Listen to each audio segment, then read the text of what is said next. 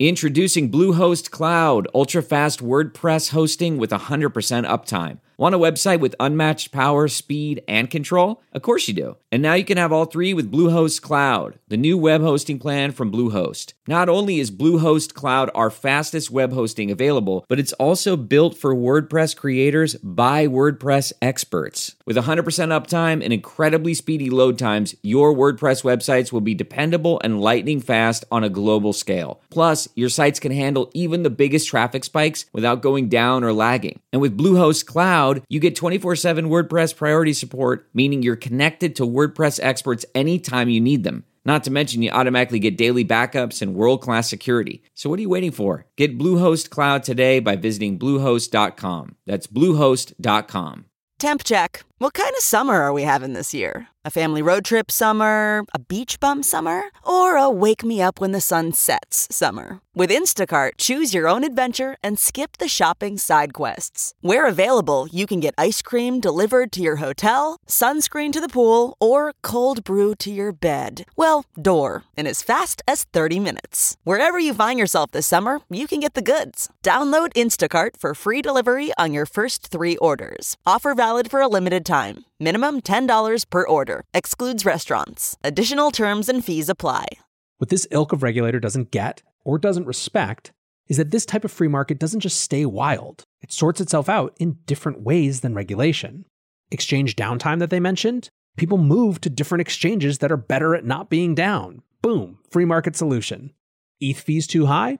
How about the absolute goddamn insurgency of layer one competitors who are attracting a ton of attention and capital? Boom, free market solution. Insider trading at the big new NFT exchange.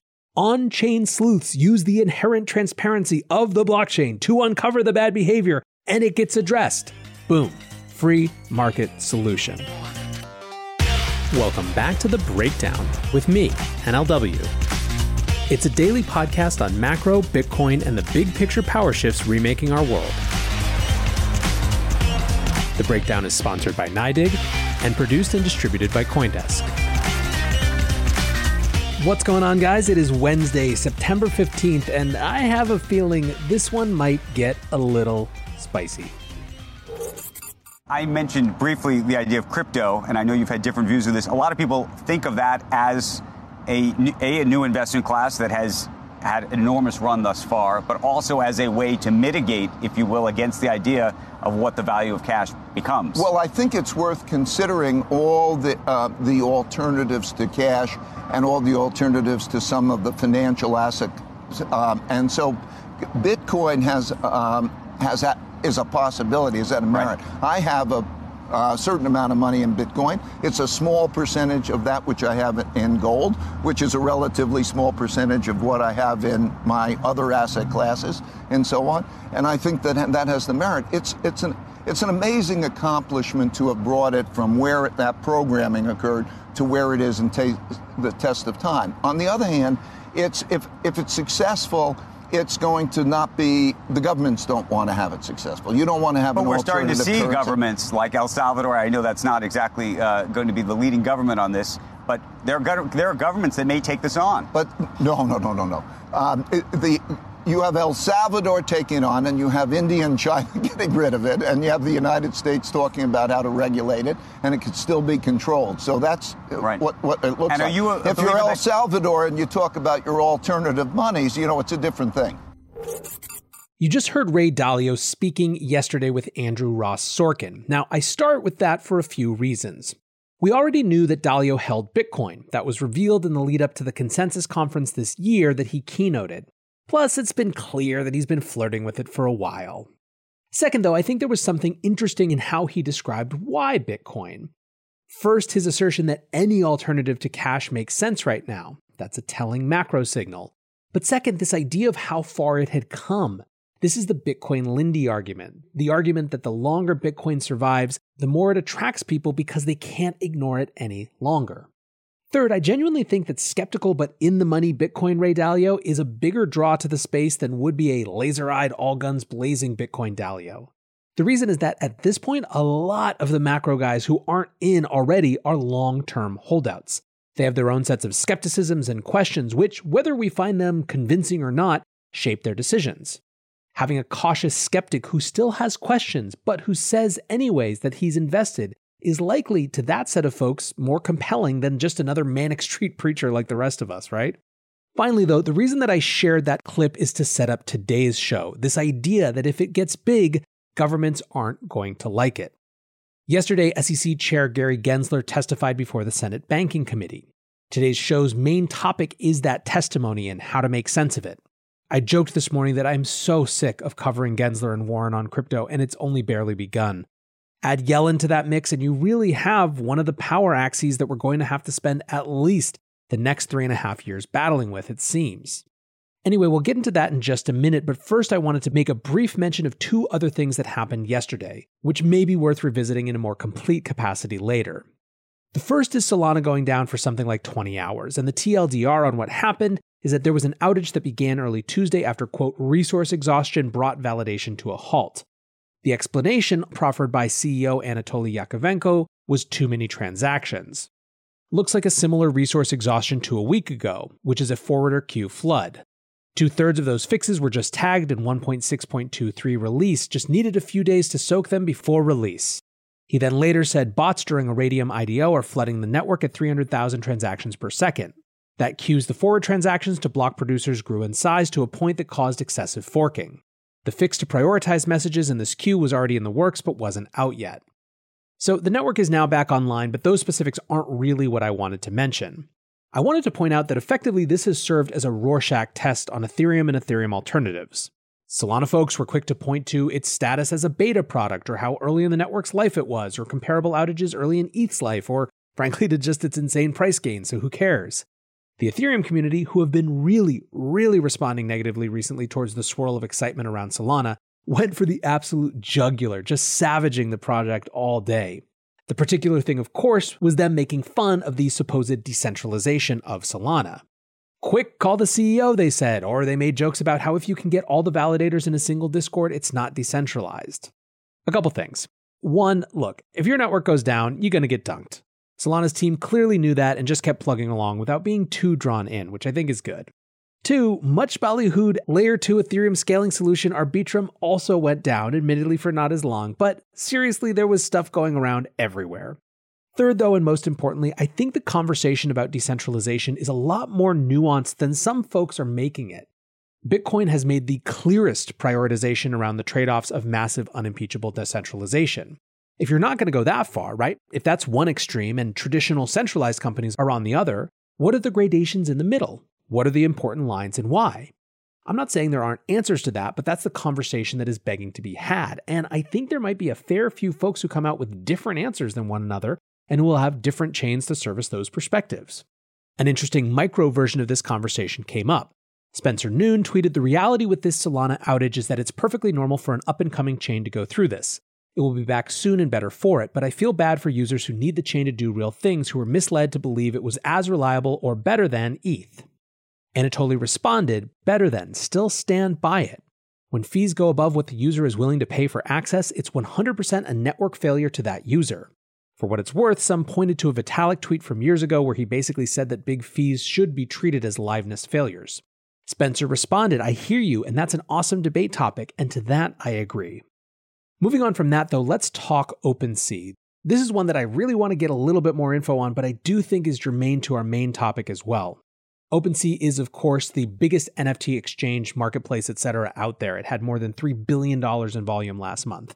Yesterday evening, Zuwu TV tweeted, Hey OpenSea, why does it appear Nate Chastain has a few secret wallets that appear to buy your front page drops before they are listed, then sells them shortly after the front page hype spike for profits, and then tumbles them back to his main wallet with his punk on it?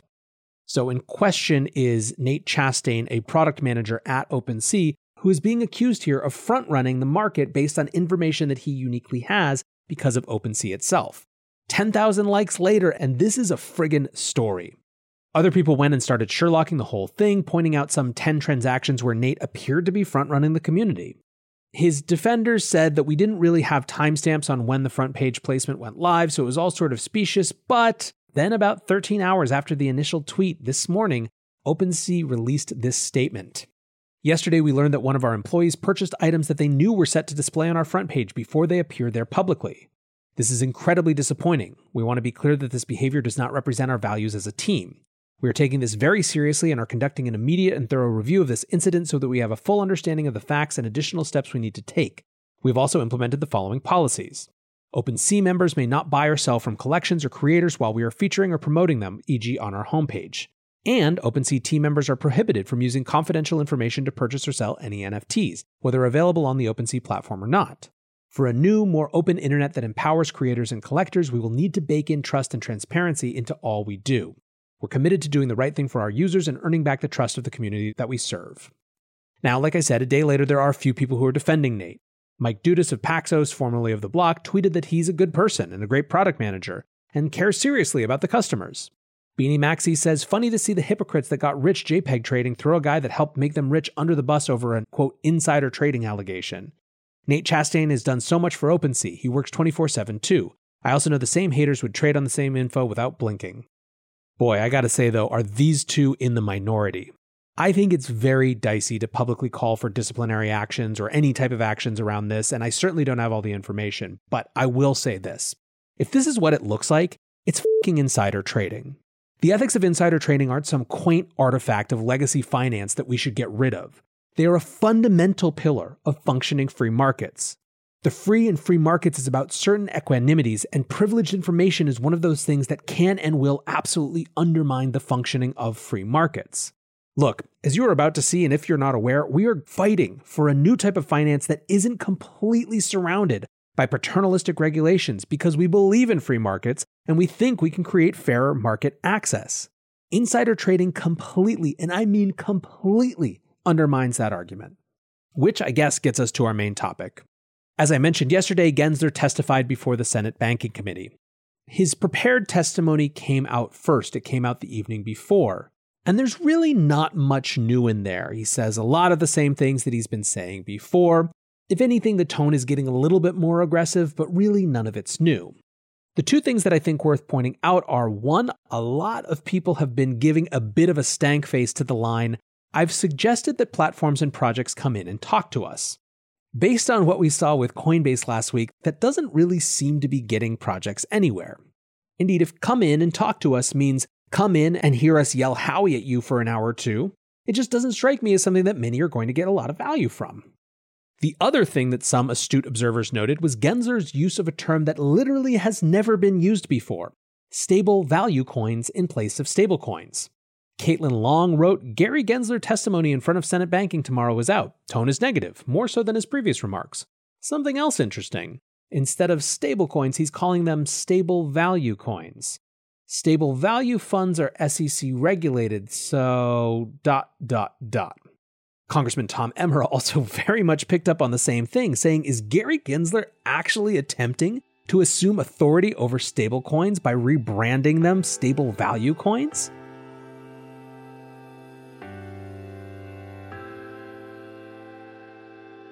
This podcast is sponsored by NYDIG, and they put out a research newsletter that's one of the best ways to track market insights and track the turning points of Bitcoin adoption. Sign up at NYDIG.com slash NLW. That's N-Y-D-I-G forward slash NLW. What about what happened in the actual testimony? Well, some of our friends from the infrastructure bill process showed up again. Pat Toomey from Pennsylvania blasted Gensler for not providing clear guidelines. He said, I understand that SEC staff will privately provide feedback and analysis on whether a cryptocurrency is a security. Why keep this analysis private? Why not publicly announce what characteristics make a cryptocurrency a security or not a security? Why wait to make the SEC's views known only when it swoops in with an enforcement action, in some cases years after the product was launched? This regulation by enforcement is extremely objectionable and it will kill domestic innovation. He also asks specifically about stablecoins, to which Gensler demurred, saying a line that pretty much sums up his life at this point. They may well be securities. Toomey responded, To me, a stablecoin doesn't meet the second prong of the Howey test, that there has to be an expectation of profits from the investment. If it doesn't meet the Howey test, it looks to me like it's not a security. Now, maybe you've got a good argument for why some are and some aren't, but I think we need to have clarity on this. I think we ought to have that publicly, and we certainly shouldn't be taking enforcement action against somebody without having provided that clarity. And then, oh boy, oh boy, it was Elizabeth Warren's turn. She starts We hear a lot about how crypto is all about financial inclusion. I want to test out with you if crypto is an improvement over the financial system. From there, she chose the example of last week's crash, which obviously we covered on the show. In a matter of hours, she said, $400 billion in market value just disappeared. And here's where we get to the realm of the theoretical. Imagine, she asked, a hypothetical retail investor who just happens to fire up Coinbase on Monday night and buys a hot bag of Solana or something, right? On Tuesday, the market goes down. The investor tries to get to Coinbase only to find their site down. That person couldn't complain to anyone, Warren decried, because of course, there's no federal regulatory regime for exchanges. At this point, by the way, Gensler used this opportunity to call out Coinbase for not registering as a securities exchange. Then Warren kept going and talking about DeFi exchanges, her term. Well, those wouldn't work either, even though they were up the whole time, because aghast. Quote, the fee to swap between two tokens on the Ethereum network last Tuesday was more than $500. And here's where the Twitter memesters just went absolutely nuts. Adam Cochran pointed out when Senator Warren asked Gensler about high Ethereum fees on decentralized exchanges, and if he knew what the fees would have been like on the crash last Tuesday, he replied, whatever the exchange has outlined in their user agreement. Not gas, not code, user agreement. When he was researching crypto and decentralized systems at MIT, I think it's safe to say he didn't really touch on solidity and smart contracts. This is why crypto needs self regulating bodies or a seat at the table. Regulators need to understand what they regulate. I mean, this is very egregious. If he is making DeFi a central pillar of his problem, and he doesn't understand that fees on a decentralized exchange are going to be set by a market, not something that's outlined in a user agreement, we have serious problems. But I think that's actually incidental to the larger issue, which is that these regulators live in a paradigm in which there can be no such thing as free and open markets regulated by math, rules, and transparency. They simply don't understand this as a possibility. Cochran shared another snippet of a recent Gensler interview that gets to the same thing. After being asked the question, is the decentralization of crypto or the decentralization that crypto aspires to inherently in conflict with the SEC's mission to regulate? Gensler said there's a range of market structures that can work, but they work best when they're in some sort of regulatory perimeter. I happen to think a lot of economics shows that transparency works better for investors and issuers than darkness. Central clearing can lower the risks of the market and enhance competition in many cases. When you say decentralization, markets over centuries tend towards some centralization. In antiquity, you'd bring the apples or rice or grains into the central market square. It's where the wholesalers met and haggle. I don't think it's a surprise that that's where you get the most transparency. Cochran writes This snippet explains the fundamental gap between Gensler and crypto right now. His view is centralized clearinghouses can ensure transparency to lower risk, rather than realizing that can all be better achieved just by displaying on chain data. Another statement from Committee Chair Sherrod Brown that I think is revealing quote, Many have been enticed by dramatic jumps in the value of new digital assets. Some professional investors and celebrities make earning millions look easy. But as we are reminded time and time again, it's never that simple. Too often, someone's quick profit comes at the expense of workers and entire communities. As I said at the beginning, I'm sick of recording this podcast, what feels like again and again. I'm tremendously annoyed that Elizabeth Warren has decided to pick this fight as the next salvo in her career and that I'm going to have to keep doing it. But what I think it comes down to is this crypto is an archetypal free market, perhaps the freest market on earth at the moment, and has been for some time. What this ilk of regulator doesn't get or doesn't respect is that this type of free market doesn't just stay wild, it sorts itself out in different ways than regulation. Exchange downtime that they mentioned, people move to different exchanges that are better at not being down. Boom, free market solution. ETH fees too high? How about the absolute goddamn insurgency of layer one competitors who are attracting a ton of attention and capital? Boom, free market solution. Insider trading at the big new NFT exchange. On chain sleuths use the inherent transparency of the blockchain to uncover the bad behavior, and it gets addressed. Boom. Free market solution. Now, of course, the best critical response to what I just said is yeah, but what about recourse for the people who get hurt along the way? I have three answers to that. The first is that when there are real, genuine scams that target and abuse vulnerable populations, absolutely go after that. Although maybe, just maybe, patting yourself on the back for prosecuting BitConnect four years after the damage was done isn't really the most impressive indicator of your capacity for that. My second response is the harshest, but comes down to the absolute first thing that anyone learns about economics. There ain't no such thing as a free lunch. We're talking about taking risk. When you take risks to invest in markets, you are taking risks. Risk is the only way there is value in the reward. The real lived human reality of markets, by the way, is that the risk isn't just the risk of number going down. It's counterparty risk on exchanges, it's bad behavior risk of humans, it's sensationalist news risk of media, it's political risk of grouchy former bank antagonists looking for their next political score. That is the reality. We can debate how much of these types of risks should be required, but to the person who bought on Monday and tried to panic sell on Tuesday and couldn't, well, if they had waited about 48 hours instead of trying to get out the next day in some sort of insane short termism, they would have been basically completely whole again. There is so much BS theory here where these politicians take these tiny moments and snapshots in time, rather than recognizing that over the course of the last decade, buying and holding crypto has been one of the most extraordinary opportunities that retail investors have ever had. Which gets me to my third response we need to be a lot more careful about who we view as someone who needs protection. In the Warren Gensler mindset, anyone who is not an institutional investor needs to be protected. That may make sense to Gary, who made $120 million off his time at Goldman and in other parts of the very, very walled gardens of traditional finance. But it simply isn't the case. When quote unquote retail spent the last decade kicking the ever loving shit out of institutional investors in one of the biggest wealth creation moments in history, maybe we think a little bit before we lump all retail investors into some paternalistic bucket of little guys who need protection. In fact, it is the first time in history that this was possible because crypto's permissionless nature inherently obliterates barriers to entry. In other words, the first time in history that retail investors weren't structurally pushed out of, denied access to an investment opportunity. They completely beat nearly every professional investor to it. I've said this before and I'll say it again. The crypto industry, by and large, is not opposed to regulation. It's not even opposed to the right type of investor protection and counterparty de risking. What it wants is for these regulators to, if they please could, put aside their evident derision for us long enough to have an actual conversation. And in so doing, perhaps, put aside their priors about who needs protecting just because they're not rich yet. Until tomorrow, guys, be safe and take care of each other. Peace. Hopefully, this is the last time you'll hear this ad. With Chime checking account features like fee free overdraft up to $200 with SpotMe and getting paid up to two days early with direct deposit, you can probably treat yourself to an ad free upgrade to spend more time listening to your favorite podcasts or at least grab an extra latte. Take more control of your finances and say goodbye to monthly fees. Open your account in minutes at chime.com slash goals24.